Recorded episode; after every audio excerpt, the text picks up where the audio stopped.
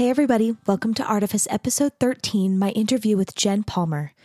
Jen specializes in fashion, beauty, and product photography.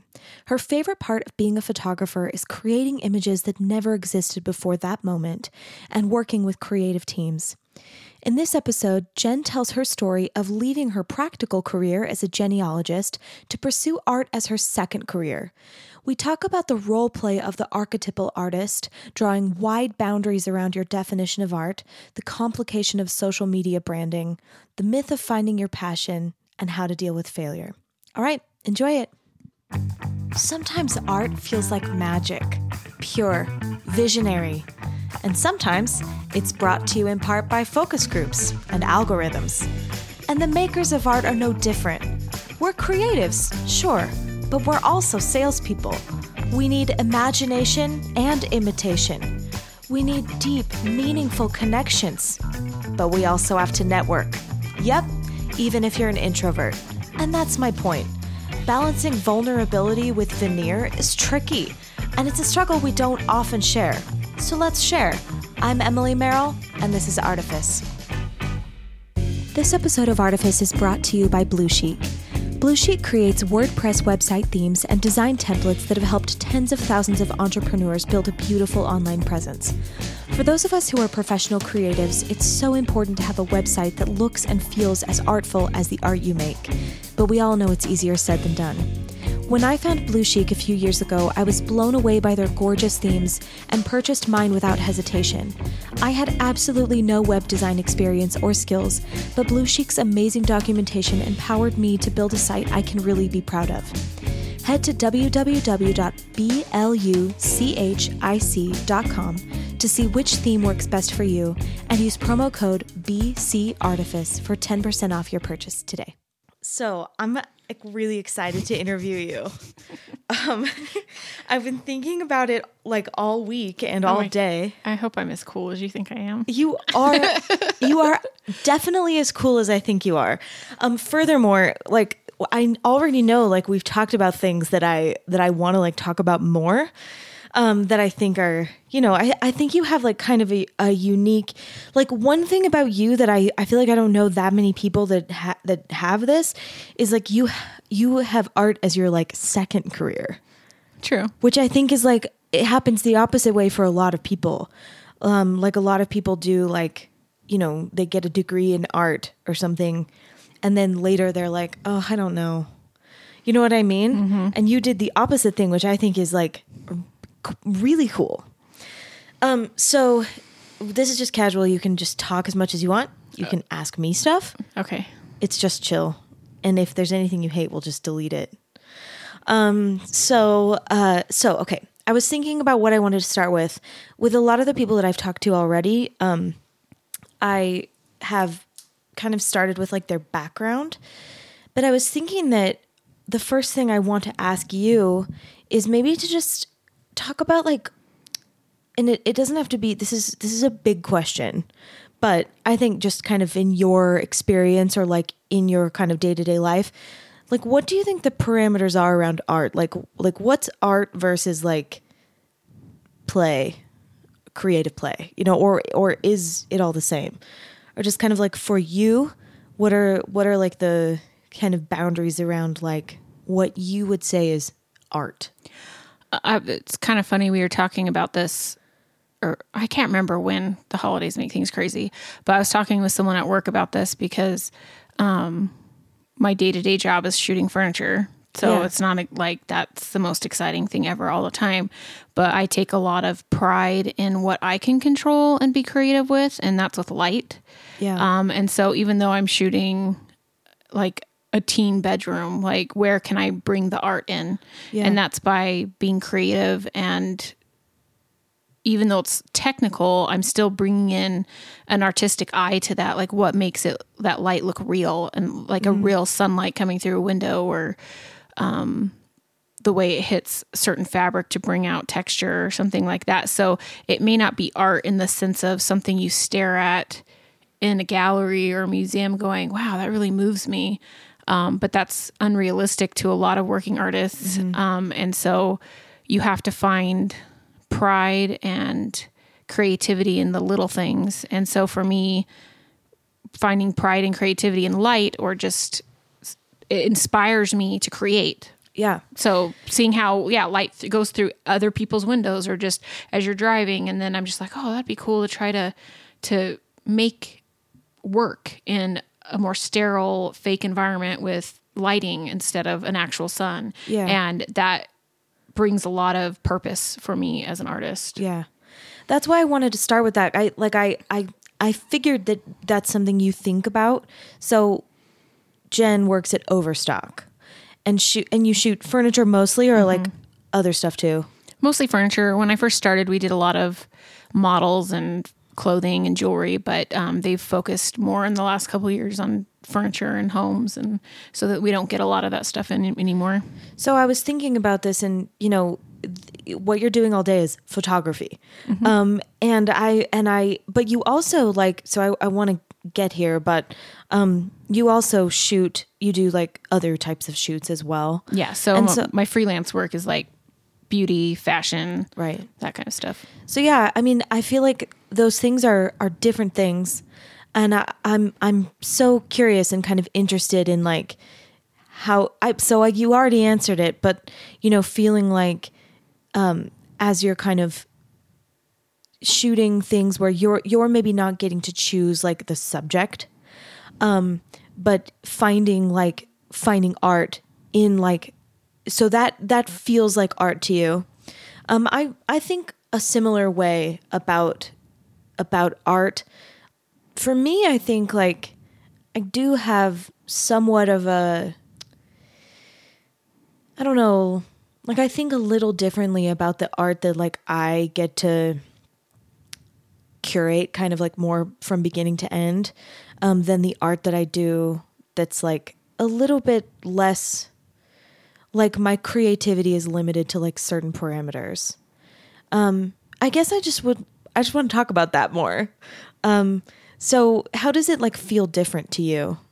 Like when I'm given parameters versus not. Yeah, like Sometimes it's more freeing to have parameters because then I can, it kind of puts blinder, not blinders, it puts you in a lane and then you almost have more freedom to focus on the things you do have control over versus when you have control over everything. eh, Sometimes that can distract you. Well, for me personally, yeah. And not always, because sometimes you don't want to be limited by things like that. And I think that's the difference between personal work versus yeah. client driven work. Um, but like with client driven work, whether it's overstock or someone hiring me to shoot, you know, something, um, when they want a certain thing, I give them that, and then I also try to give them a little extra. So something that I think is good, and they may not like, they may like it or they may not like it. I mean, but that's me trying to create a little bit more art, um, that can show, maybe show somebody something that they may have not have thought of yeah. um, or at the very least, I have something that I really like that came out of a commercial shoot that uh, made me feel even more validated than the initial ask. Um, but again, it doesn't mean that, that the client would love it or anything. And doesn't mean that they'll always choose it or anything. Um, and then when I do personal work, I've, I'm a little ashamed that I haven't done a whole lot lately because I've just been working so much. working. Yeah. Because you're working as an artist. Yeah, and then that's just more I don't know, it's really personal, I guess. Yeah. And I don't mean personal like I don't like to share it. I'm not one of those type of people, but it's like I don't need a lot of feedback from people. It's like I just am like kind of getting ideas out or Yeah. experimenting or just seeing what I can do um and what just fulfills me, I guess. Totally. Yeah. Okay. So I think, so my kind of assumption, just based on conversations we'd had before, is that you do find like art, art in like the day to day work that you're doing, um, which I think is, it's great. I, I think I, I have kind of an assumption that that's a, a main difference of artists who work and artists who maybe need like a non art day job. If, if you're able to find kind of, if you're able to sort of like scratch that art itch um, with work that's still like totally in that world, um, but that maybe isn't like your your your personal projects. Well, and I mean, and that there's no wrong or right way to be an artist. And for some people, that works. That is what works for them because it's hard sometimes to shoot something boring like mattresses. Um, but for me, because I'm, I like, I like to take pictures. Like Yeah. I like that I get to show up every day and take pictures, regardless of what it is. And I don't need, I don't need the the validation of doing something huge, I guess, or being something like super, like, oh, this is like the best art I've ever created. I don't need that Yeah. for a nine to five job. Um, and I still get satisfaction out of, like I said, just focusing on light and creating something Yeah. that is enough for me. But I have friends who that's not like it kills their creativity Yeah. to Same. Clock in nine to five and be told what to shoot and not have and it's not cool or it's not mm-hmm. fun mm-hmm. and that and it kills their creativity and for me all the only part of my creativity that might be damaged by that is because it is nine to five and by the time i get home and i take care of myself i don't always have time Yeah. to just play That's very relatable. Yeah. So, can you describe like what feels kind of different? So, you know, the work that you do at the 9 to 5 is art, but the work that you do that's freelance is also art, but there's but they're not the same.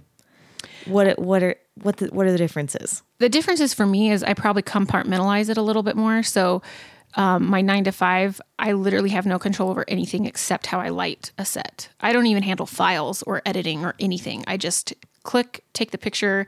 I'm happy with it. The art director's happy with it. Stylist is happy with it, and then that's it. And a, a lot of my, uh, not only do I handle the photography, but I'm kind of like the I run the set, like I'm in sure. charge. Yeah. So there is some organiz- organizational skills that I have to use in my nine to five. And when I do freelance, um, I tend to art direct a little bit more than just be the photographer or just be the person that organizes it. So I have a lot more fingers in the pot, I guess, or Yeah. I have more hands on, and there's more of me in Yeah. the shoot versus when all I do is control how the light comes through and hits things. Like, so you can look at one of my freelance jobs and be like, yeah, I can tell Jen did that versus you can tell, I guess, for some of my other stuff, but it's not like, it's just not as personal, Totally. I guess. So, what do you think? I mean, I don't know. How how do you what do you feel like it like gives you to do your freelance work that you that you maybe like aren't getting or like you know, how does it affect you as as an artist? It probably depends on the mood I'm in, to be honest. So sometimes I don't want to have to th- be in control of everything. I don't want to think, I don't want to have to work that hard. Yeah. And that's where the nine to five is like great because I only have to use photographer Jen Brain. I don't have to Yeah. use um, entertain the model Jen Brain or like uh, handle all the different personalities and like make sure everything's organized and everyone's on their A game and coming up with the the um swipe or inspiration or like just putting all of me in it. And so if I'm not if I'm like kind of in a burnt out mood, which we all get because we all work our butts off as artists, um it's nice to just show up and take, pi- take pictures of mattresses sometimes. It really is. But then other times, you know, like when you start feeling like, oh, I really need to like do something that me matters, at least to me Yeah. Um, then either someone will hire me for something or I'll want to do a shoot. Hasn't happened recently just because I've also just focused on myself within the last year, like Yeah. taking care of myself because doing freelance and working nine to five and trying to do personal work, things tend to fall by the wayside. And that was my health. So Yeah. I kind of put that even more on the back burner just to get in a good place. And so now I'm feeling more of that drive where I haven't in the last year to do more personal work, create more, Yeah. put more of myself in it, actually put, have thought and intent behind an image or um, a concept versus just showing up and controlling just the light or just mm-hmm. having someone else tell me what they want and then giving them what they want. So I don't know if that answers the question. Yeah, I mean, I think the thing that I'm interested in and kind of what I what I want to get at with like this mm-hmm. whole project is just I'm I'm fascinated by like the things so so I feel like there are like there are artists and not that not that we're all the same, but I think maybe one thing that we kind of have in common is like just that that sense of like I don't know, like an incompleteness or or something, like the sense of kind of like needing to like be creative. Like Yeah, needing- no, I mean, I mean, it's that drive to create. It's just that drive to create, and I never understood what that drive was until I started photography because I just didn't know that part of myself. It was mm-hmm. never something that I was able to curate or explore because it wasn't like when I was in high school. It was a small high school. You either did art or you ba- you did band. I was in band. Um, when I went to college, I that art was never something I even thought about because it was unreliable and unrealistic. Not that history was any better, but Yeah, no, I know what you mean. at the time that I, at least it was academic and so that's what I went to. Um, and then I never felt I would see other people with this drive and I just didn't understand why I didn't have it because it wasn't like I was dumb or didn't do my work. I just never felt this drive. I just never did. And then when I started photography, I was like, "Oh, that's that's what I was missing and other mm-hmm. people had. I just hadn't found the thing that worked to that caught that inspired that drive. And so now with photography, and I would explain this, I I used to work um, at the uh, Salt Lake Community College as their lab manager, and so I basically like taught and TA'd for the entire program. And people would ask me all the time, "Well, oh, Jen, I I can't do that without this, or I need this equipment, I need this camera.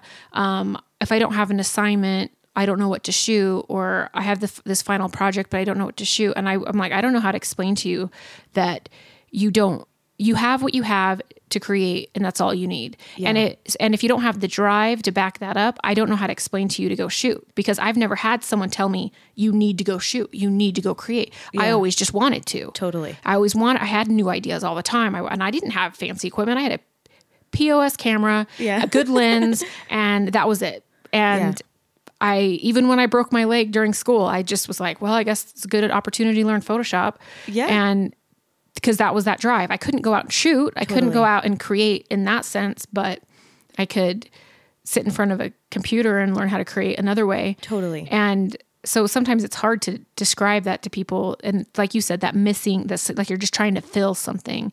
And I think that's where the whole, uh, that idea of the tortured artist comes from. Yeah. And I don't think that you have to be a tortured, depressed person to have that drive to create. Sometimes it helps inspire you to Definitely. create.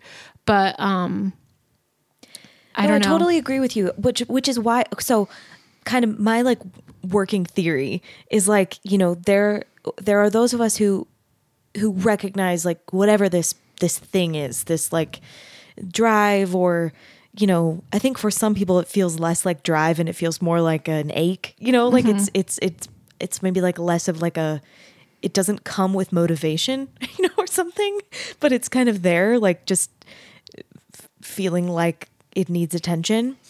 Um, and I think some people like they become that tortured artist maybe partly because they're missing like that other piece which is kind of like the scrappy like business mind. And so I'm I'm personally like very interested in kind of like the crossroads of those two things. Um and I feel like it it creates like a certain type of artist maybe sometimes um that I that I think maybe you know, we're not represented in media, like we're not represented in movies and books because it's maybe like less romantic to be like an artist that's like hustling. Yes, I would agree with you 100% because um, I am actually not the best freelance photographer because I'm really horrible at selling myself. But I have more of that scrappy hard worker mentality versus, I guess, the typical what people think about artist artist mentality because I just work. I Yeah. just work hard, regardless of what I'm doing, either be freelance, nine to five, boring shooting, um, art, school. Um, I don't know any other way. Yeah, you're pro- you're problem solving.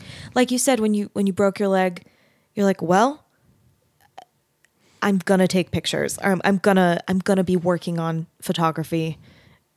I think I think I'm a similar way. Um, it's just you're just problem solving. It's well, like- and I feel like it's a muscle. Like if you don't use it, it's going to be harder to use when you want to, and so you just have to con- constantly work at it.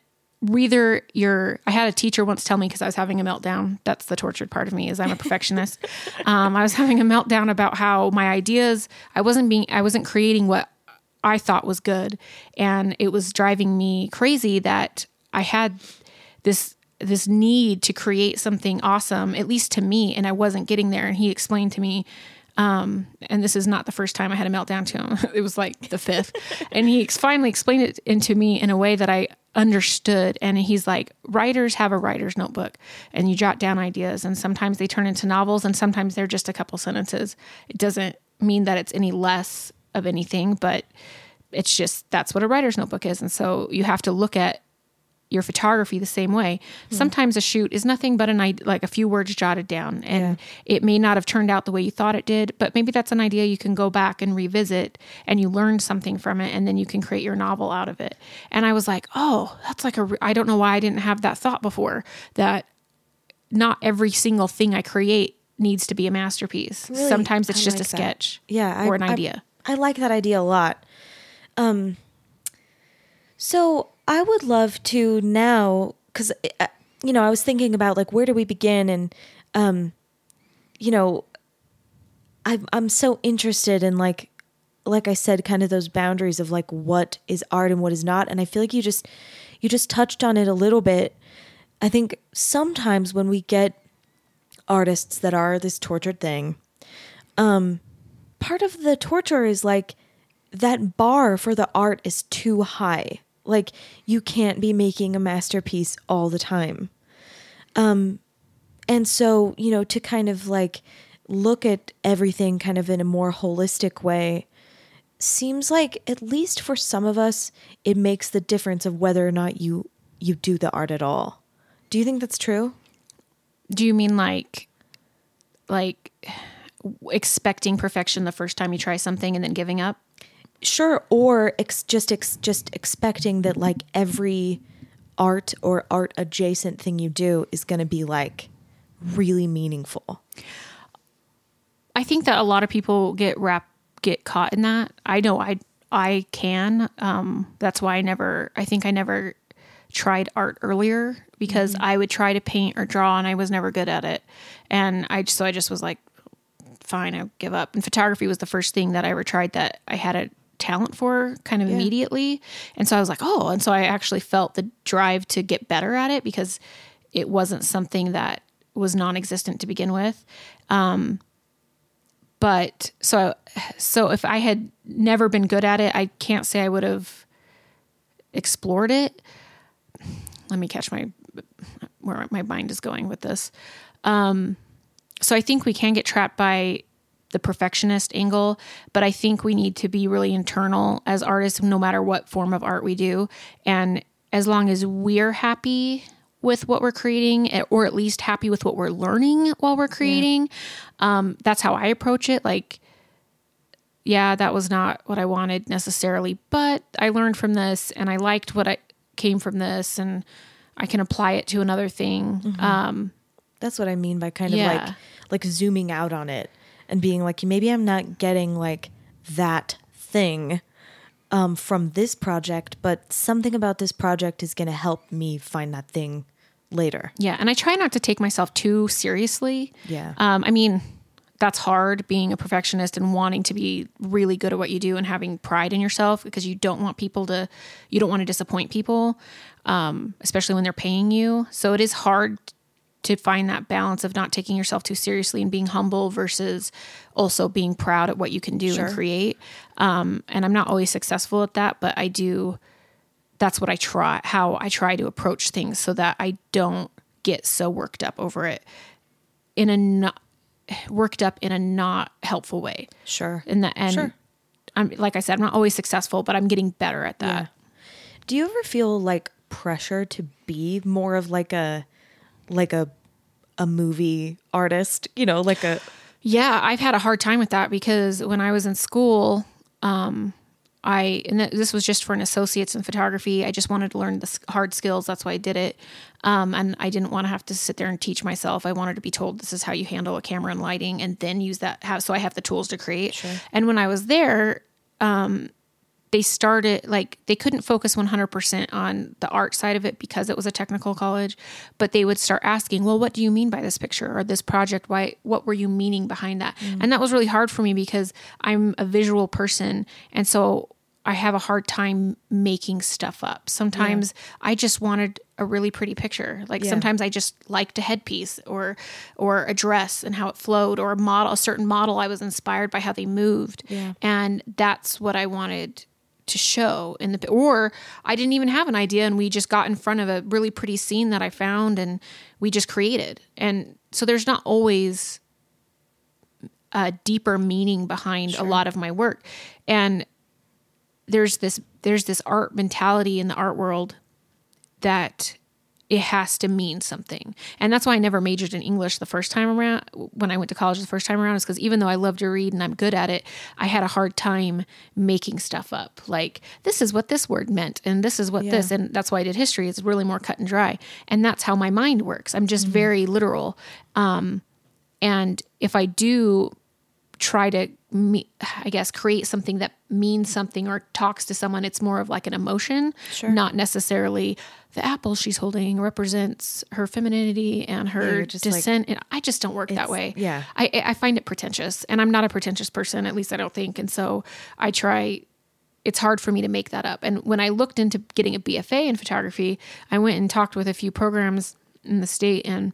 Uh, and they would i had a, i even had a guy who ran this program who said well you're probably better than our lighting professors but we could find a place for you. And i'm like oh no. Oh well i don't know if i'd want that. I don't know if i want to go learn how to just make stuff up sure. and like this is what this means. And and then i had friends who went to this program who went through this whole crisis because they wanted to create a certain thing but then they were being told by professors well that's not art and I'm mm-hmm. and I have a I have a mm-hmm. hard time with people who say that's not art because that that's wrong. Yeah. Art even if it's art I don't like and I'm like I don't get that, which is a lot of modern stuff. Yeah. I'm like I don't get it.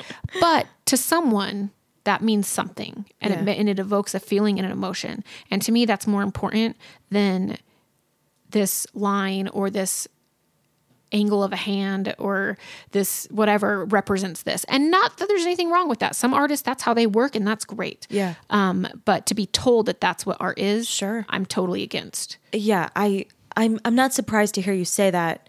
Um yeah, I think like I was saying before, like maybe part of kind of what allows you to like have as much art in your life as you do is having like kind of a wide boundary around like what is it and and i think knowing that it's maybe different depending on the day depending on the year depending on what you're interested in what projects are going on right now and certainly depending on the person um i think having kind of like a I don't know. I, I like this idea of like being creative about the way you think about creativity. No, well, it's and it's like, kind of meta, but no, it kind of is. I kind of live my whole life that way. It's always a mind game with me, like with myself, like messing with my own neuroses and anxiety. It's like how I cope with life is like almost like creating this meta about like talking to myself and explaining things to myself and it even with art it's like that and for me it works to have that mindset because it allows me to be driving down the road and seeing the sun hit something and wow and, and think wow that's that's just really pretty and like that really moves me yeah. i don't know what it moves me about but yeah it opens me to see those things. Whereas in if I'm just like, well, it has to mean something. Yeah. Then you it almost like it blocks you. And and the times I have created something where there's meaning behind it. It's almost like it just came very organically sure. and naturally. And I didn't feel like I was being pretentious because I was like, no, this fits the story yeah. that I'm trying to tell. And it just happened. And if I can, if it's happening for me, then that means it really needed to be told because I just don't think that way. Yeah. And again, other people, you know, their brains work differently and it, whatever helps other people. But I've had a lot of artist friends who have a hard time. They had a hard time getting to where they're at now because they didn't, they thought they needed to be artists. Oh, totally. Well, okay, so this is this is what I wanted to talk about next anyway, which is sometimes there's like this kind of role or like it, it almost sometimes feels to me like a role play. I think it's authentic for some people, but this kind of type of behavior and type of clothing and something. Uh, you're nodding, and so I know that you know what I mean, and I don't need to say anymore. But what do you think about that? Like, how do you have you had to like wrestle with that? Do you wrestle with it still? Is it never a problem? How no, do you feel I, about I it? wrestle with it because I mean I work with a bunch of creatives um, on a daily basis, and a lot of the stylists fit the image a little bit more than I do because I just I dress very practical because I'm climbing on ladders and rolling on the ground, and I can't look like this cool person. And, so, and I, but but it doesn't mean that I don't look at that and go, oh, I wish I looked more like yeah. how I think. I feel like I'm like inside. Like I wish I looked more like an artist or like a Yeah. cool person. Oh wait, talk more about you. You feel so? Do you feel a different way than like inside? yeah than- because i mean like i feel like i have a lot of layers and i'm always thinking about stuff and Yeah. i feel like if people could look at my brain it would be way cooler than what i present to the world I love that. I like I I would frame that if it wasn't just so like just true. You know, like but I know I feel that way like 100%. Like the stuff that I think is going on in my mind, I think is way more like risky and like I don't know, interesting. So, okay, so talk so talk more about that. Like like where does it break down or like how do you deal with it? I guess how I deal with it is just being confident in myself. And so when I'll, you know, compliment one of the stylists I work with, I'm like, you look so cool today. Like, I wish I could be that cool. And they're like, you could. And I'm like, well, no, I can't because I can't wear like crazy shoes because I'm climbing on ladders and I'm hauling lights. And half the time I don't have an assistant. So I'm doing everything physical myself. It's a practical thing. Like, Yeah. I can't look cool if I'm needing to haul lights. Like, it just doesn't Totally. work. Well, I was just saying that to Andrew the other day. Like, so I'm, I mean, I perform on stage, uh, which is, you know, I, it's part of my job to look cool. Yeah. But even with that, I think like, okay, well, I, in addition to performing on this stage, have to set up the equipment on this stage, and I need like, I I have to find clothing that like It helps balance it. does all of these jobs. Like I need it I need it to function in all of these ways. Oh, it's so complicated though, but I think maybe it sounds like I like this is something I wrestle with more than you do. Well, because you, like you said, you're supposed to look cool. You're a singer. Like Yeah. you're supposed to have. There's supposed to be this illusion of like you're supposed to inspire people as you sing. It's your voice. It's your the way you look. It's the whole package. I mean, we've had this conversation before. Even Adele, who it doesn't care that you know she might be bigger than um like the normal teeny bopper singer, she still is all glammed up when she performs It's true. and so and but that's part of it. She like i if you're looking at someone perform you don't want to be like dude you look like you're wearing Yeah. sweats. Why? Not that i would show up to a shoot in sweats or anything Sure. but um it's a little bit less expected for me because i'm behind a camera. Nobody really cares like how i look. But at the same time if i were to shoot for a new client i wouldn't show up looking as as much of a i don't want to say bum because i don't feel like i should look No. like a bum but i wouldn't be as casual Sure. with somebody i've shot with five times versus someone i had never shot with and to- like it you know you still have to have present yourself Sure. in a certain way um but that being said even at my best i wouldn't say i fit the the idea of the cool artist like i'm not like have an arm sleeve of tattoos and wearing like cool jewelry and Or at least not in a visual like not in a way that's consumable from other, you know. yeah Yeah. like it's not a, i don't dress like a stereotype in that regard i just dress like a professional adult woman So, how do you feel about that in the context of like social media?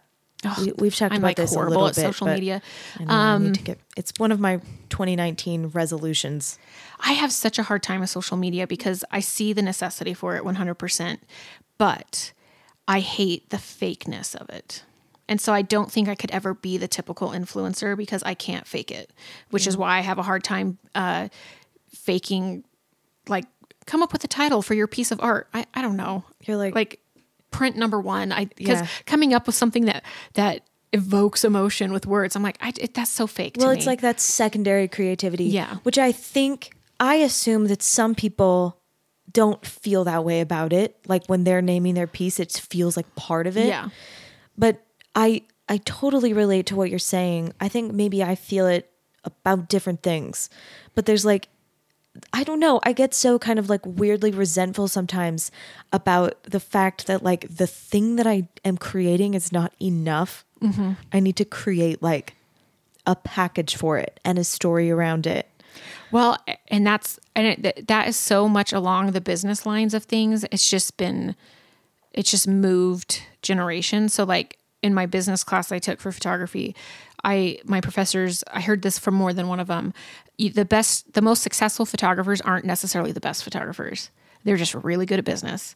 Yeah. And I feel like that go- goes along the lines of like with social media is sometimes the most successful people just are really great at social media and they're really good at putting their name out there. I have a friend who I saw her start with a hundred followers and now she's like a lifestyle design Instagram influencer getting free stuff all the time. Yeah. And I saw how much work she put into yeah. it and how I don't want to say it's inauthentic because she's still true to herself, but everything she puts on that Instagram is there's thought behind it. Yeah. And it's its own art form. Yeah. And it, I just um, I look at the amount of effort she puts into it and I'm just like, I don't know if I have that in me. Yeah. Cause it takes everything I have just to create really good work. Like how am I supposed to then it's a, you have, you have to have Instagram. secondary entire skill yeah. set. Yeah. Yeah. I, I think I don't I don't always think it's fake. I I mean, I'm not on social media enough to like I guess I don't want to say like everyone on it is fake. They're not. It just I feel fake yeah, when I try sure. to be like that. I do too. I think there must be like I I've been spending a lot of time recently like looking for profiles that I think like that feels like a nice balance. Me, like that feels like something that I could like if it still be work but it doesn't feel like work that would like drain me completely. It's so tricky though, but I feel like it is kind of like a it's a weirdly it's like maybe a necessary evil for it is there as much as i want to delete them sometimes i can't like i haven't been posting really anything unless it's like on stories and um, because i feel like I, i'm like in this juncture of rebranding because yeah. i ha- half of my work is all like home based and then half of it's fashion and everything on my social media is fashion right now mm. and so i have to re-update my website and like kind of re- start reposting stuff on instagram and whatever. Do you talk about like your rebrand strategies? Like, uh, you know. I don't really have a huge strategy beyond start balancing my yeah. work so that I look more well rounded and I'm not just a fashion photographer. I'm not just a beauty photographer uh, because I've done so much more. I just haven't had the, put the time into curating it on a website or because it's like you're I mean, putting in the time. Yeah, you, it thing. just takes so much work to like sit there and look at the images and go, okay, what is the right balance? Because I have to be able to show my fashion stuff and then still show my lifestyle stuff and have it look like the same person shot it. Yeah. Um, you mentioned to yeah. me once before that that was kind of like you you're you finally kind of feel like that you have that. Yes, yes. That's I definitely awesome. feel good about what I have. It's just a matter of putting it together yeah. in a way to I guess sell myself more. Sure um, I I, I want to have these conversations, even though I think they. I don't know. They're not like glamorous conversations, no, but they're but necessary. This, this is the thing. This is like where it is. This is where that breakdown happens. If you want to make money as an artist, this is the kind of stuff you have to talk about and think about. And totally. nobody wants to because it's not glamorous. Totally. But that's I, just how it is. I totally agree. Um, it's it's so important, and we we do not talk about it enough.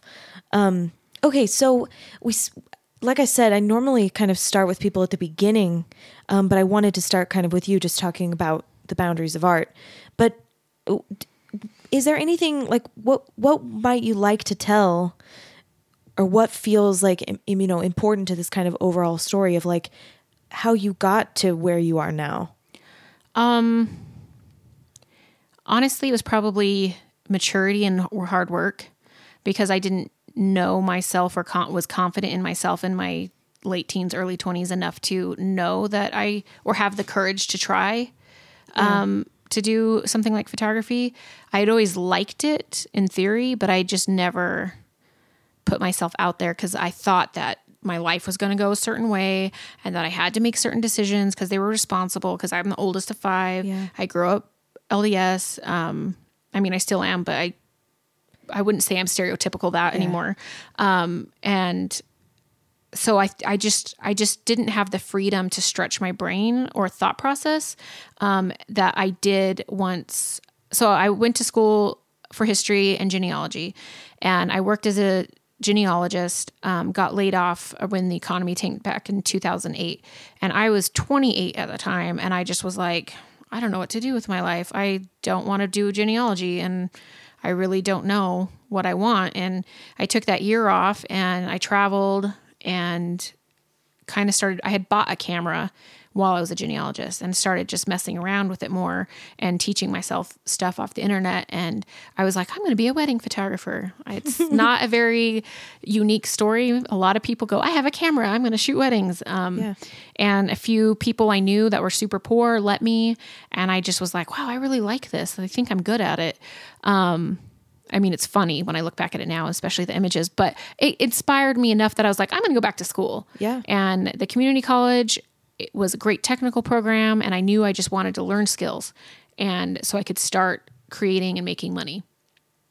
And, um, but then I started school and it like opened this whole new world to me because I didn't know I was an artist. I really yeah. didn't. I had no idea that I was a visual learner. I had no idea that that's the way my brain worked.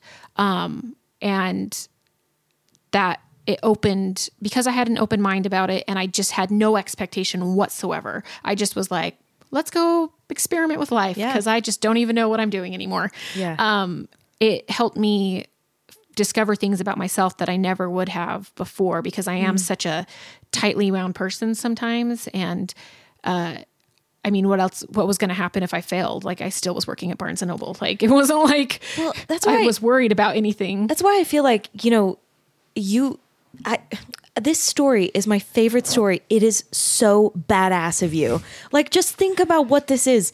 The economy crashes. Like you have this like practical job. Genealogy. It has an ology at the end. You know, you have this you have this job. The economy crashes and that's when you become an artist. Pretty much. That's crazy. Like that is the best story. So, you know, I the way that it the way that it hits my ears is like, you know, you had these things when you're young. Yeah, it, it was there. You you you weren't like presented with like the opportunities to like see it or like do something with it. But I think like that right there is like proof that it was there. You know? Oh no, it totally was. I just didn't know how to look for it. Totally. Um, and I didn't have the freedom within myself to like allow myself to look for it. Whereas in when I lost my job, I was just I honestly what helped me make those decisions is I had been responsible my whole life and look where that got me. Yeah. Laid off and I didn't I wasn't married with kids like I thought I was going to be. I didn't have a job. I didn't have a I didn't have any skills that I was inspired to keep pursuing. I was just starting over again. And I was like, well, you know what? I'm going to do what I've always wanted to do or always been kind of like in awe of. Yeah. Um, and I'm just going to do it and just see what happens. And my dad thought I was crazy. I'm pretty sure some people people were like photography really and i'm yeah. just like well, well, I'd still be working at Barnes because I remember saying to my dad, I'm like, Dad, even with a history degree, I still would be working at Barnes and Noble.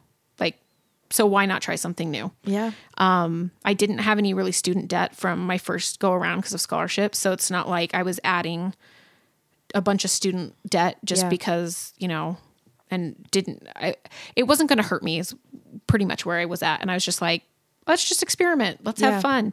And uh, ended up being that mindset was the best thing that ever happened because even in classes, I would start to get stressed out like I used to when I was younger. And I'd be like, who cares? I'm not here for the degree. I just want to learn how to take, take pictures. Right. And I just always had a really opened, an open mind about it. Not that I, like I said, I'm a tightly wound person. So it's not like I was like, oh, who cares? I'm not going to yeah. do my homework. I'm not going to take pictures. I mean, I did all of that, but it was more from an internal place, not an external place. So sure. it wasn't people telling me to do things. It was because I wanted to do things and wanted to like be this person. And, and I found out re- fairly quick that it wasn't just wedding photography or yeah. portraits that I was inspired by. That's awesome. And I was able to just start just yeah i just started creating i might have been copying something out of a magazine or you know i did the stereotypical flower crowns on models kind of thing but i was having fun and i was learning and i yeah. felt really just I loved my life. Like Yeah. I loved what I was doing and that's I think a big part of it too is everyone's like, "Oh, find your passion." Well, that's not sometimes that's I think unrealistic to tell people, but at the same time if you like what you're doing, you're going to be more successful at it. But Yeah. that doesn't take away from hard work. Sure. Like- yeah, I was going to say, you know, when we say to people like find your passion, I feel like the the problematic word is like find. Yeah. Like and and also the fact that it's like singular, like it makes it seem like there's this expectation that you need to stumble upon something that just like gives you everything and I I don't think that's realistic. It's not because no matter how much I love photography, if I didn't hadn't worked my rear end off, I I'd, I wouldn't be successful. Yeah. So I mean, I had, and that's what I think everyone would hate me at school sometimes because they'd be like, Jen, what's your advice? What should I do? I'm like, work hard, take lots of pictures, and they're like, what? Like they, I think that they, I think, sound like art advice. yeah. And I'm like, what do you want me to say? Yeah. I'm like, that's what I did. I had, like I said earlier, I had a crappy camera. I didn't have any gear. I never had anyone to help me. I did it all myself. Yeah. I was I was sewing skirts on a sewing machine and creating headpieces at midnight because I wanted to make this image and I did it because I wanted it. And it doesn't mean that that image turned out okay. It was but I was learning from it and I just constantly did it. I was working two jobs, going to school full time and probably had two to three shoots a week Yeah. that I was doing. And um, I would have some of my classmates who were like, "Oh, I just feel like I should have, I should have more images for my final project." And I just looked at them like I was like, "What do you want me to say to Yeah. that?" I'm like, "Do you have a Why job?" don't you? And they're like, "No." I was like, "So you're?" So I have a friend who her final portfolio was music photography, like band photography, concert photography, and she's like, "Oh, I feel like I should have had more." And I'm like, and this is a week before our final project is Yeah. due. And I'm like, you have cool friends, fake it.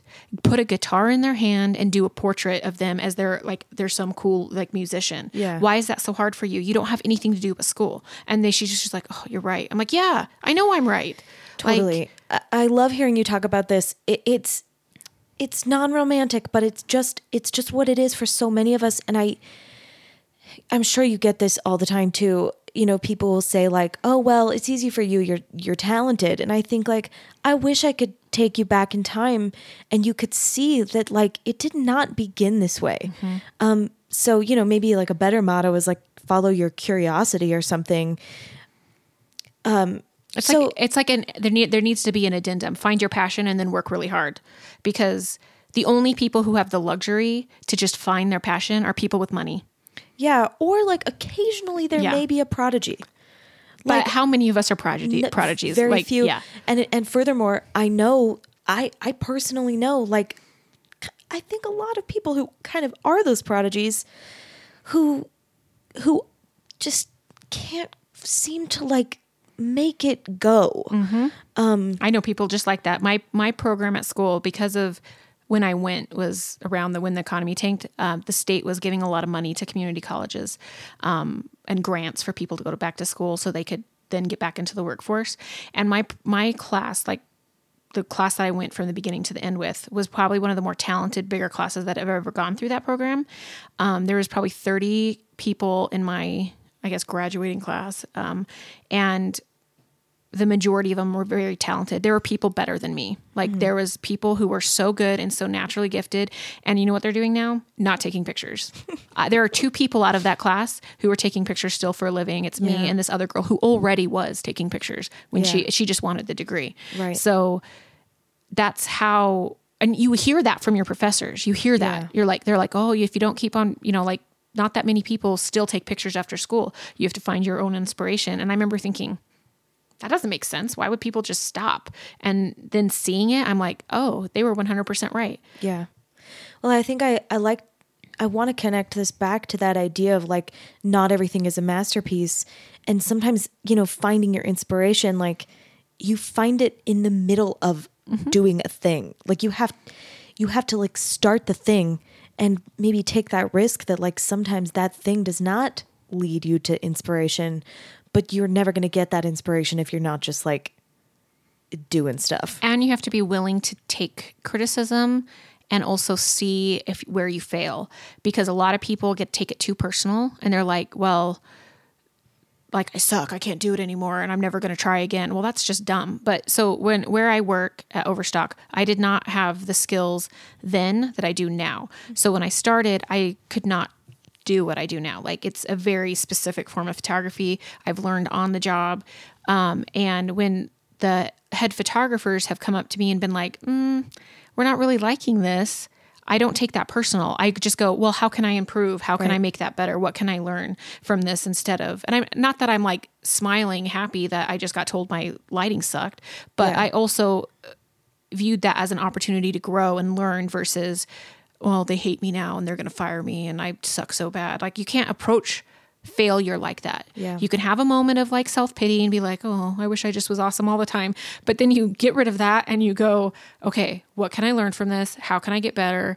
What can I teach myself so that I don't have this problem again? Yeah. And when you have that kind of viewpoint on your creativity, um, you're a lot more successful because you don't you're not beating yourself up over something that everybody does. Yeah. Uh, one of my classes, I went to we went to the the U- University of Utah Museum, and they have all these photographs um, from famous photographers that aren't always on the wall; they're just in the back. And they were showing us some of Ansel Adams' um, work, and everyone thinks of these grand black and white landscapes um, of like national parks and stuff when they think of Ansel Adams. Um, the stuff they had were contact sheets, which is like Let's. Oh, sorry. so uh, when a photographer takes a bunch of pictures of a project, they usually deliver contact sheets to a client or someone so they can go, "Oh, we like this one. This is one we want printed Okay. big." They had contact sheets from Ansel Adams that were taken of a construction yard for a client. They were not they were not anything inspiring. They Yeah. were pictures of a construction yard.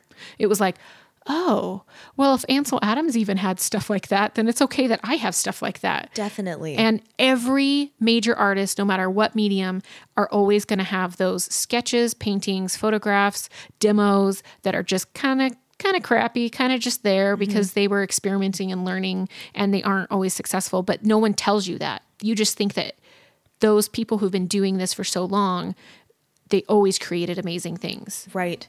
Yeah, it's so well, and I think it's I think we like a Cinderella story um because I think it makes us feel like we're off the hook of putting mm-hmm. ourselves in those really hard situations where you're you're going to fail and and I don't mean like a glamorous fail, but just like those everyday like just tacky fails, you mm-hmm. know, just like those little fails.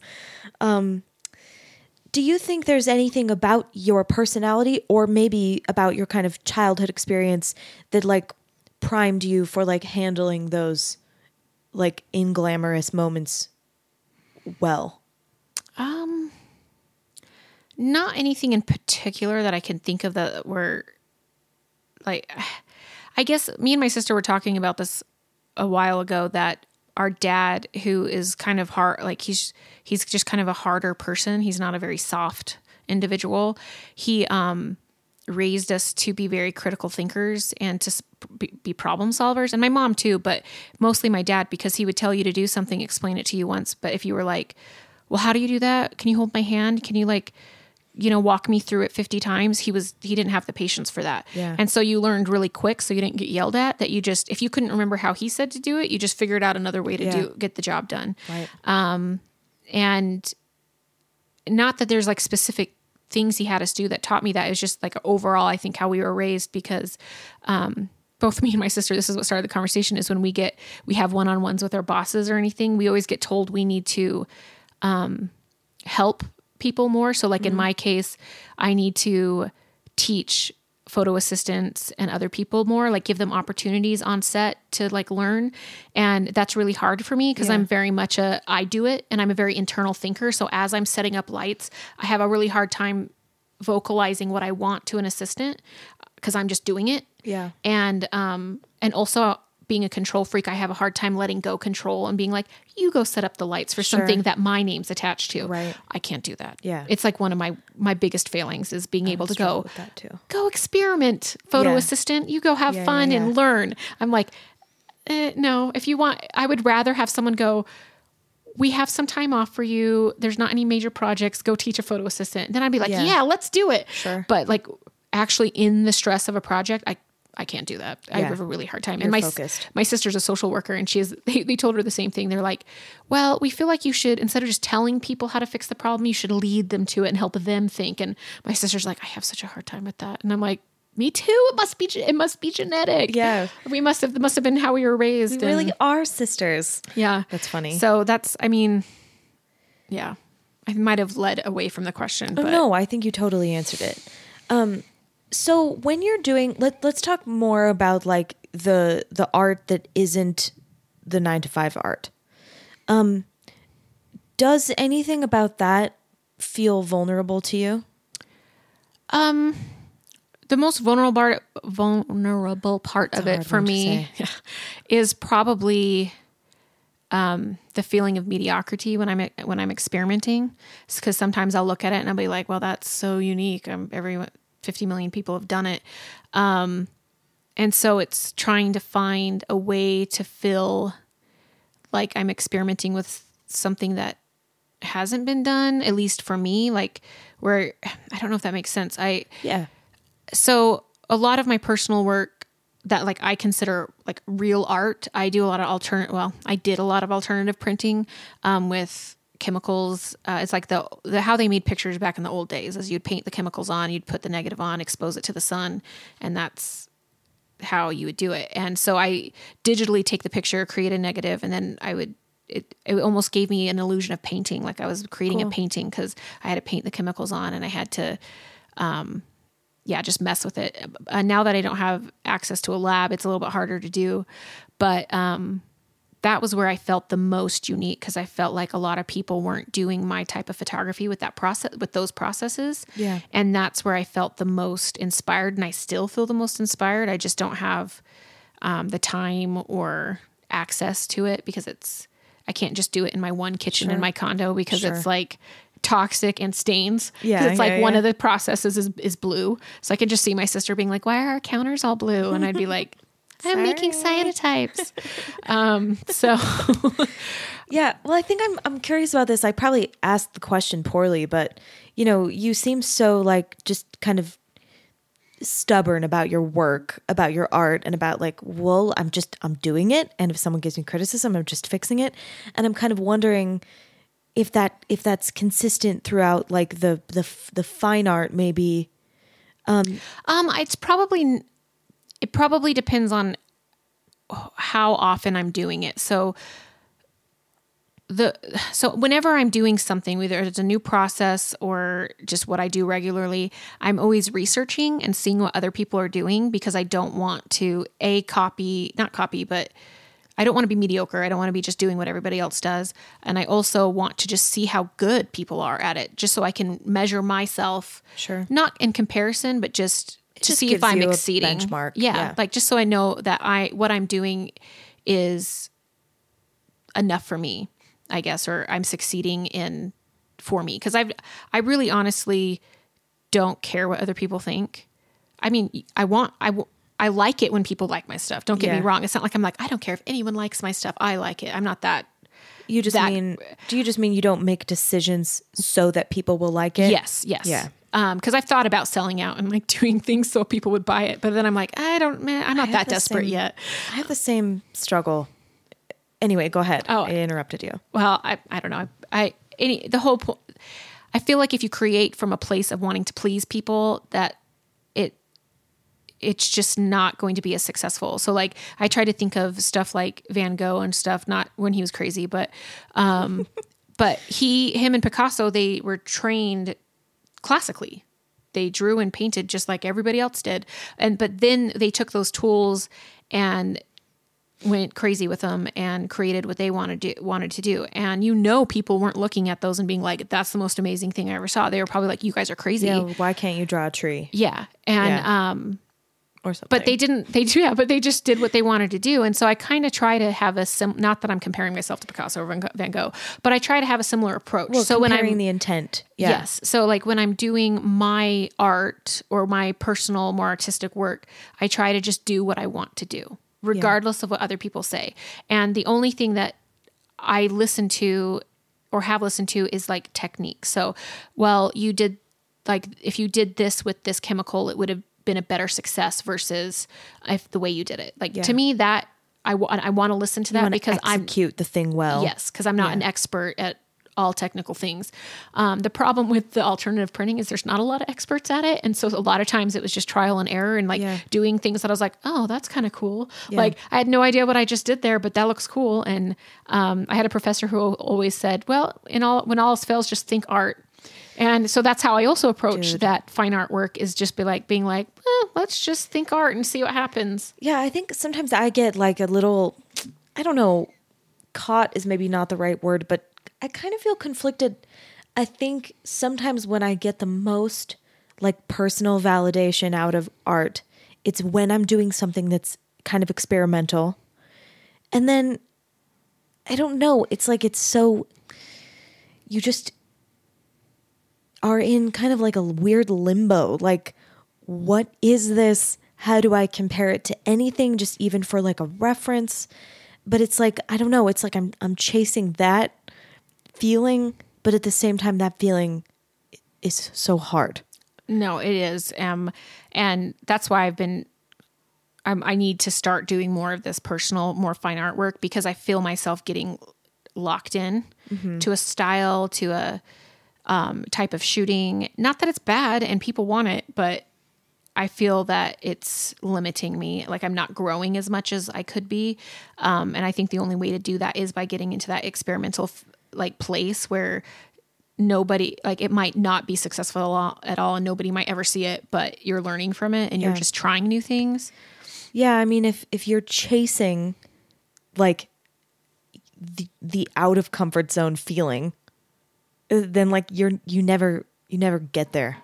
Maybe which is I don't know. I kind of think that that's part of it. It's like the thing that that I know that I I want, but I also like want stability. It's like such a which is why I think maybe we're similar in this Yeah, way. we are. We're we're doing like the, you know, the out there fine art but also doing kind of like the creative scrappy art. And it and you're then you're creative for me anyway, I feel like I'm creative about like the way that I'm that I'm building my career. Yeah, and I think that that not that's not talked about enough because I feel like people again or artists in general think that the only way to be creative is by what you're making and that's not the case because sometimes like those problem solving skills and creativity skills are going to come in handy for all parts of your career. Right. So just focusing on what it is you're making is doing a disservice to the other skills you have. So, um, as I've been shooting and been doing my career, I can't just focus on the actual pictures. I have to focus on how I handle models or talent or uh, putting a team together. Like those are all skills that I had to build that I didn't always have. I'm, I'm very introverted, and not that I'm a shy person, but I'm I I'm not someone who seeks out company. Yeah. Um, and so I have to almost perform sometimes when I have te- teams of people that I have to work with, and it's really exhausting for me. But that's also part of my skill set that I have to work on and make better because that is what sets me apart from other people. I know a lot of photographers who are really talented, but they are so awkward with people that they're not going to get hired again because they can't just co- have a conversation with people or make it so that people want to work with them and they're like i had so much fun with them. I can't believe we got paid to do that. Um, and so that's a part of your creativity like that's still problem solving creativity on my part because i it takes work and effort. It's not natural. Um, but yeah. I, I do feel though there's like this there's like a, a critical I don't know, there's like a like a bottleneck where like if you're awkward enough, it's it's like a bonus probably. for your art career. probably to be honest. Means you're a genius or something. and that, that probably goes along with how, how like how cool you are. Like people are just like oh they're so cool. They don't even care what people think. They're just so awkward. They don't care. And i'm just not that. I know. I can't do it either. I feel like I I think we probably in some ways have a similar just I feel like in a lot of ways the things that I learned in my childhood were so practical uh that like it's it's weird it's like that art thing was in there but it got all filtered through like this super like super practical worldview. Yeah, Um, that that's been the story of my life. Yeah. Uh, Do you have any other thoughts about that? Like how do you do you you seem like you accept it. I'm not I'm not sure that I fully accept it. I don't know. I don't know if I I say like I accept it like oh that's just how it is.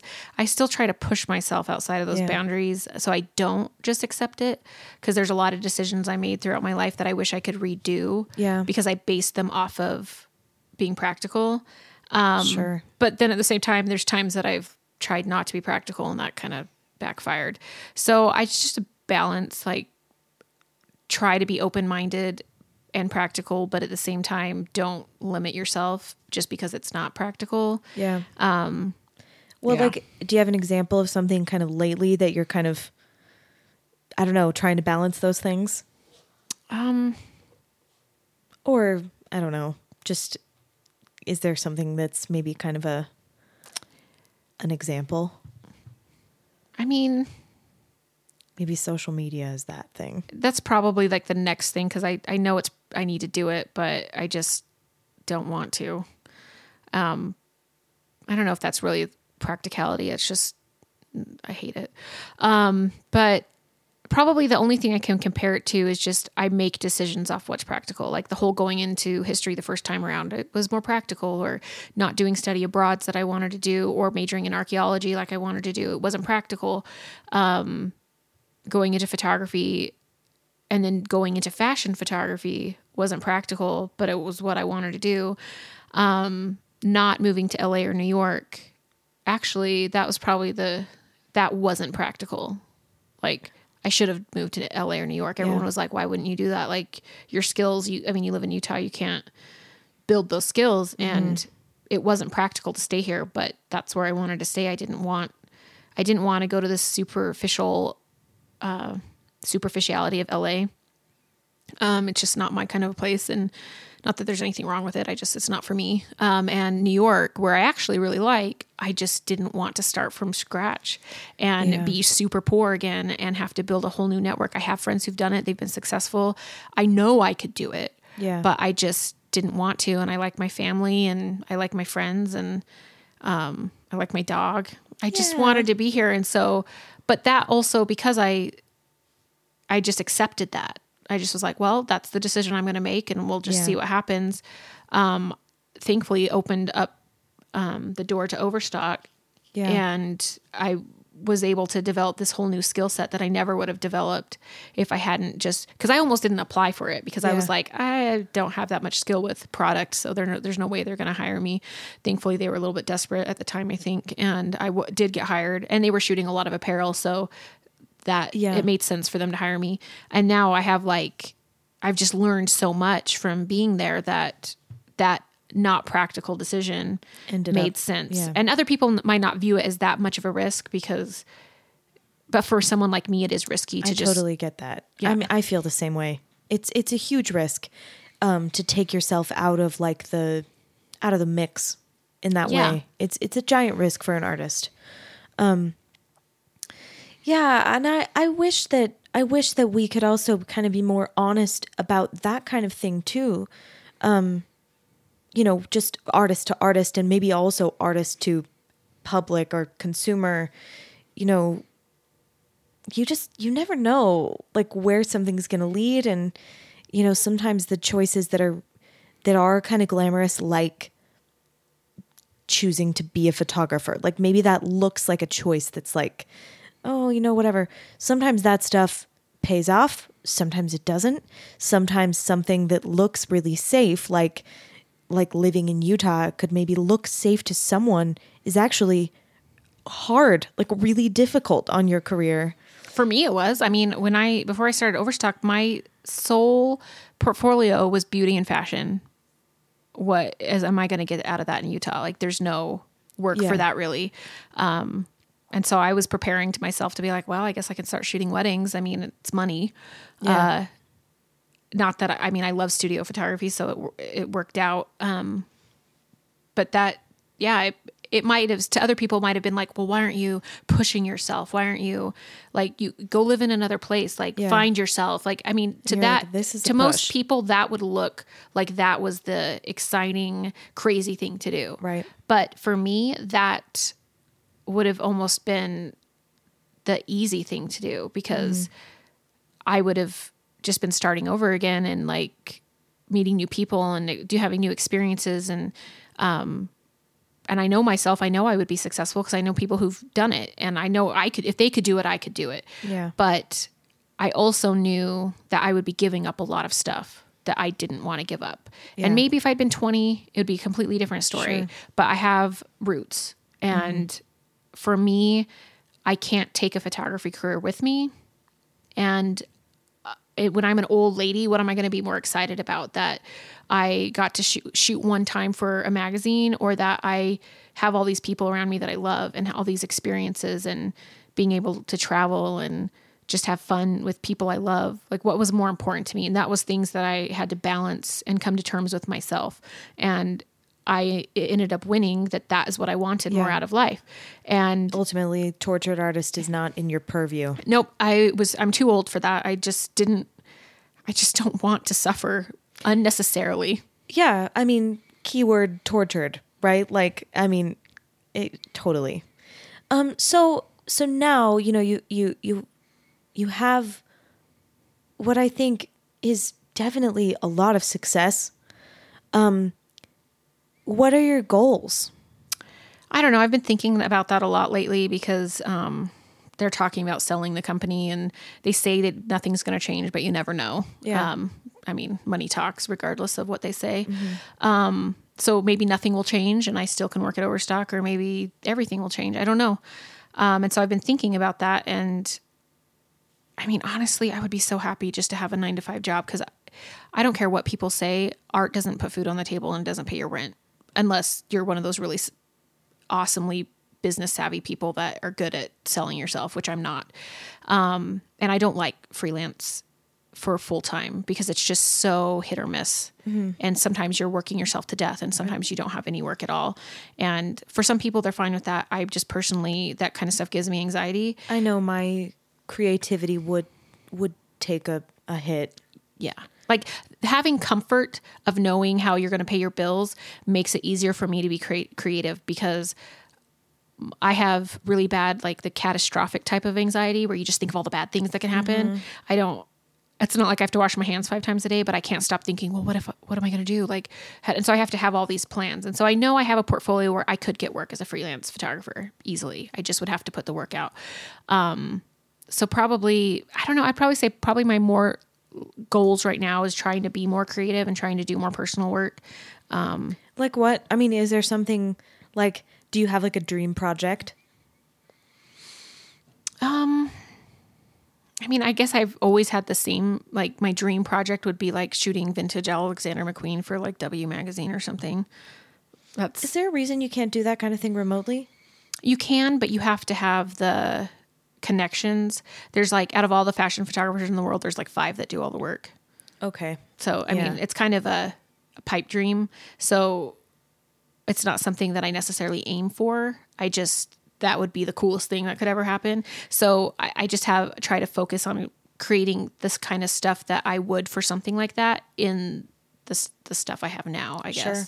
Well, I feel like, and you know, I keep, I keep coming up against this idea kind of more recently, like just in the last few years, that like me- I think I might be an optimist. I think I might be like a super optimist. That's great. I don't I wish I had more of that. I, but I feel like sometimes people accuse me of being negative, and I think like I don't know. I I don't know. Maybe I'm like weirdly both and kind of nothing in between. But um, but I but I feel like we're in kind of an exciting time right now, where like independent everything is like so.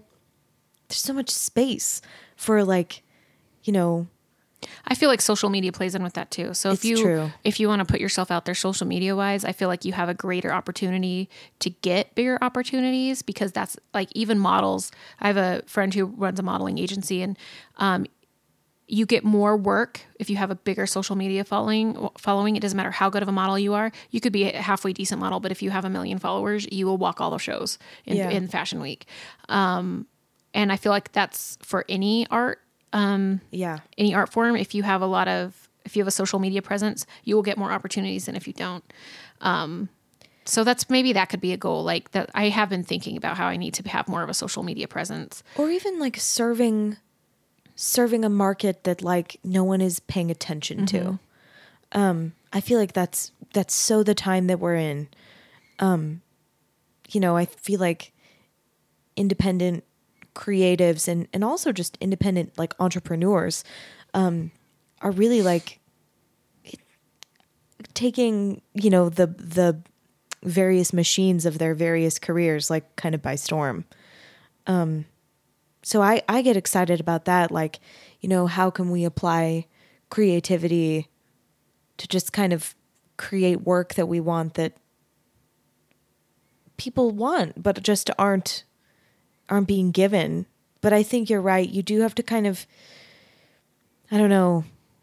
you have Be to have heard a, yeah you have to have a way to show it to people and the only way to do that at least that i know of is the internet and social media Or combine with someone who's better at that than you. yes yes that too i unfortunately i haven't met anyone yet that wants to do that for need. me relatable. Um, okay, well, I think I just have a couple more questions. Um, one would be, what would you want like your peers to know about you? And I think I mean the peers that you feel like excited about the things they're doing. Like, do you think there's anything that you want to say?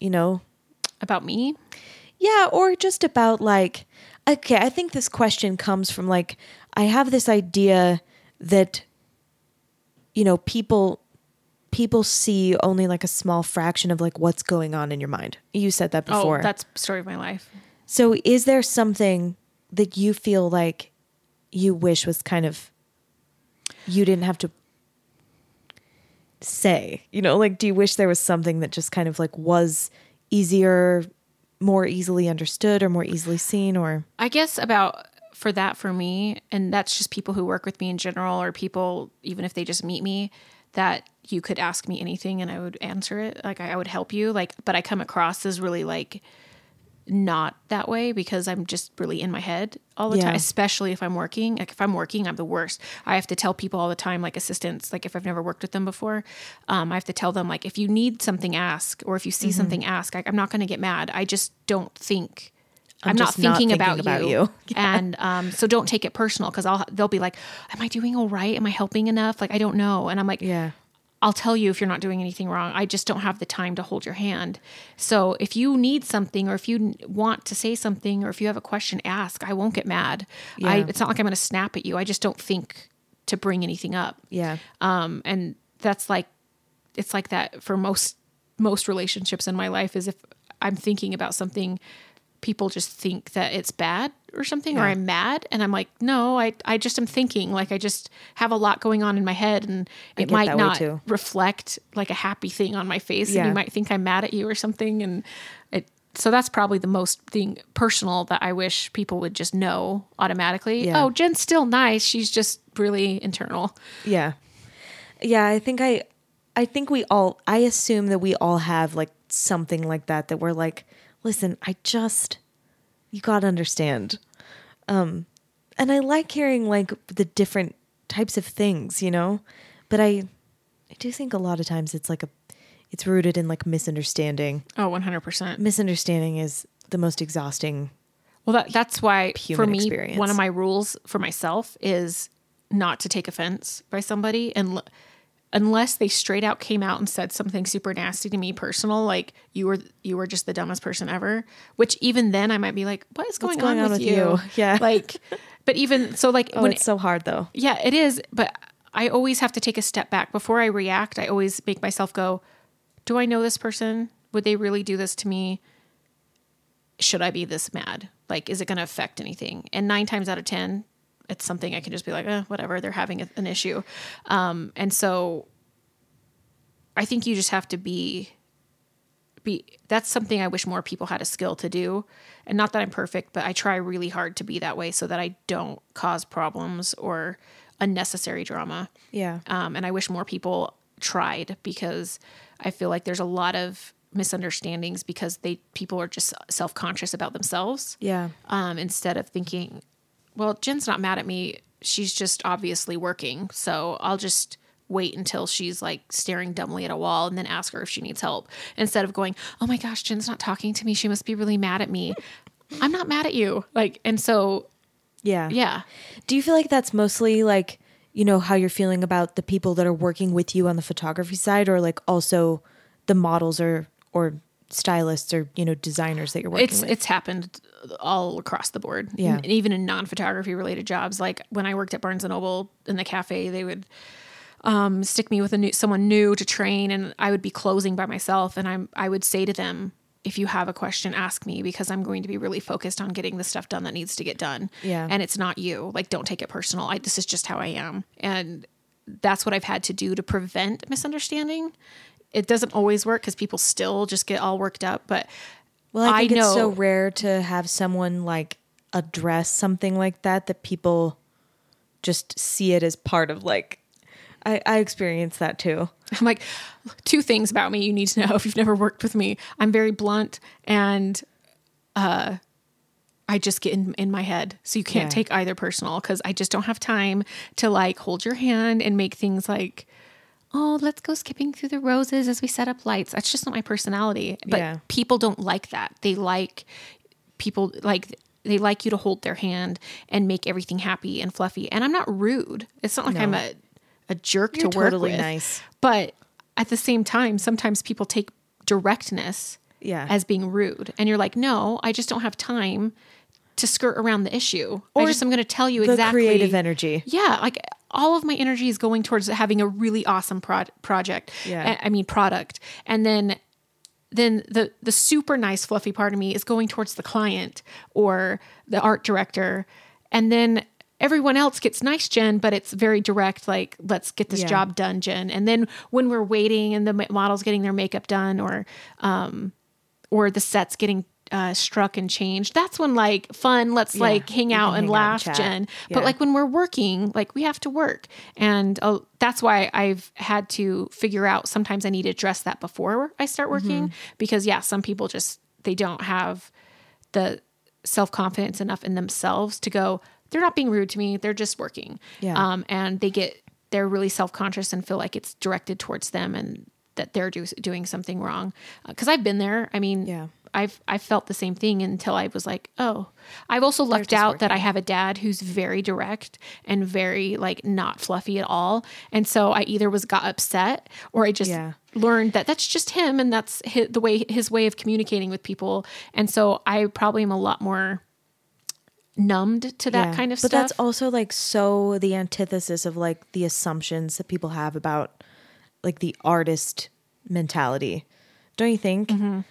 Um, do you have any other thoughts about just like kind of the crossroads of creativity and business in your career or any like advice um just anything else you'd kind of want I mean, it probably say. it probably goes just back. To, I've already said it, but my number one advice to other people and myself is just hard work, hard work and constant learning. it's not it's not very sexy No, it's not, and people don't like that answer. They really don't. No, Like, they- they every don't. time I've told people that, they are like, "Oh." And it's the same way with like my health and losing weight and stuff. People are like, "Oh, how'd you do it? What's the magic pill?"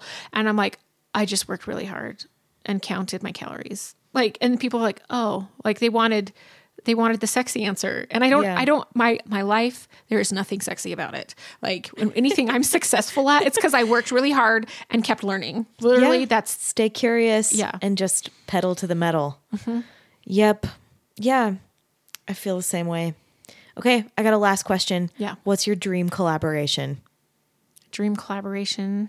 you can cross mediums you can collaborate with someone who's not alive Um, I mean, it's not very, it's not very like cool or exciting, but honestly, I, shooting vintage Alexander McQueen for any like having Annie Leibovitz's budget for she can have whatever she wants and shooting vin- vintage Alexander McQueen in like crazy like abandoned French chateaus with natural light. I, it's been done 50 times, but I don't care. I, I would love to do it, especially Yeah. if it's like a Marie Antoinette inspired shoot. And every time I say that, people are like, but hasn't that been? I'm like, I don't care. I haven't done it. Yeah. Like, yes, it's been done. It's not unique. I don't care. I would love, I just the thought of being able to shoot something that's art in real life and I'm just looking at it for the first time and I get to take a picture of it, which is my whole inspiration for fashion photography in general, is I like creating something that didn't exist. Yeah. And I get to take pictures of it. I would, I would kill for that. Not really kill, but that's, Yeah. that would be my dream thing is like having the big budget, insane art pieces of clothing with Yeah. really good models that and really pretty light in a really pretty location and Yeah. that would just be amazing I think fashion photography is exciting because you know it's real, you know it's a person, you know it's a place, um, but it looks like something that yeah it's a dream. shouldn't exist. it's fake. It's barbies for grown-ups.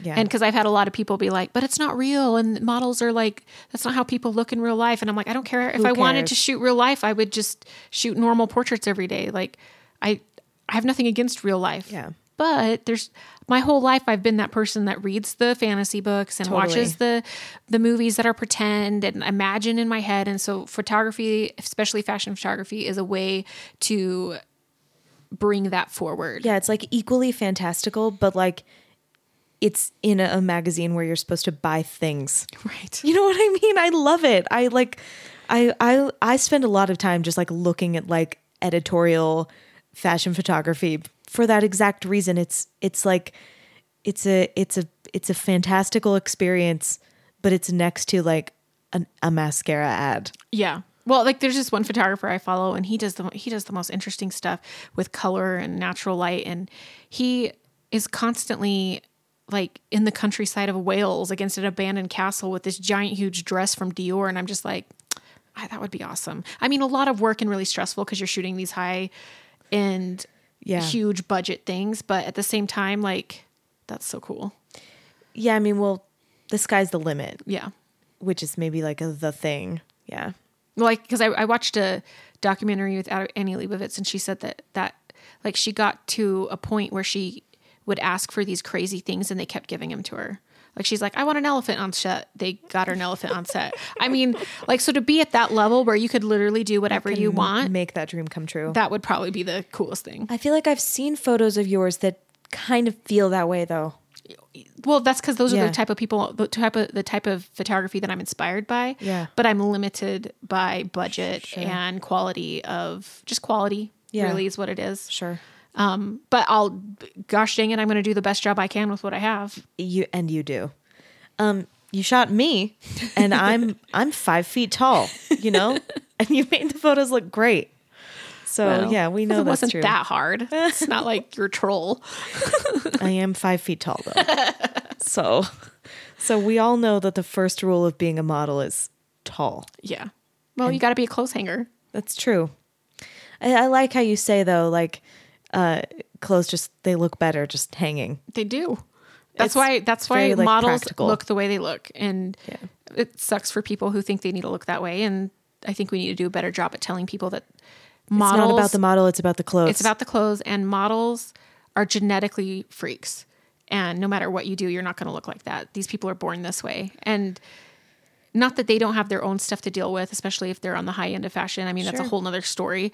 But you have to like people. I had a friend once who was like, "Well, don't you feel self conscious shooting all these beautiful models?" And I'm like, "No, because I would never." I have never and will never look like that. So why am I going to compare myself to a 16 year old 5'11 girl who weighs 110 pounds? Well, and I, I have, I'm not positive about this, but I have to imagine that they're not looking at you and thinking like Why doesn't she look like me? They don't think they, that way. yeah, they know that they don't work to look like them. Yeah. I, I would, I hope.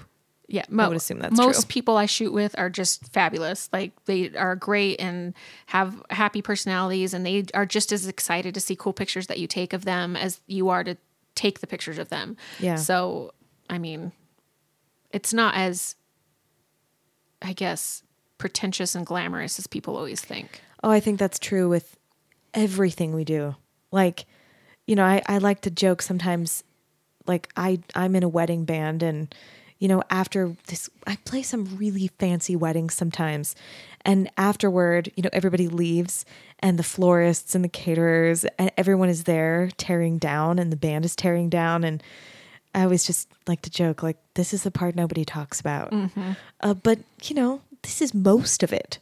Yep. Um, and I, I love that. And that's another kind of goal that I have here is just to like demystify these things that we're doing. We're just people who are just, I don't know, yeah. just doing the cool, stuff. The coolest shoots I've ever done is 10%. Oh my gosh, this is so amazing on set. The rest is gathering clothing, gathering jewelry, uh, booking models, talking to agents, uh, booking a place, uh, talking to the makeup and hair, deciding what we want, talking to the client. I mean, and then it's me editing. Like Yeah. ten percent is the shoot where you're Yeah. having fun and freaking out. Like this is the most amazing thing we've done, and then it's over, and you're back to the humdrum part of it.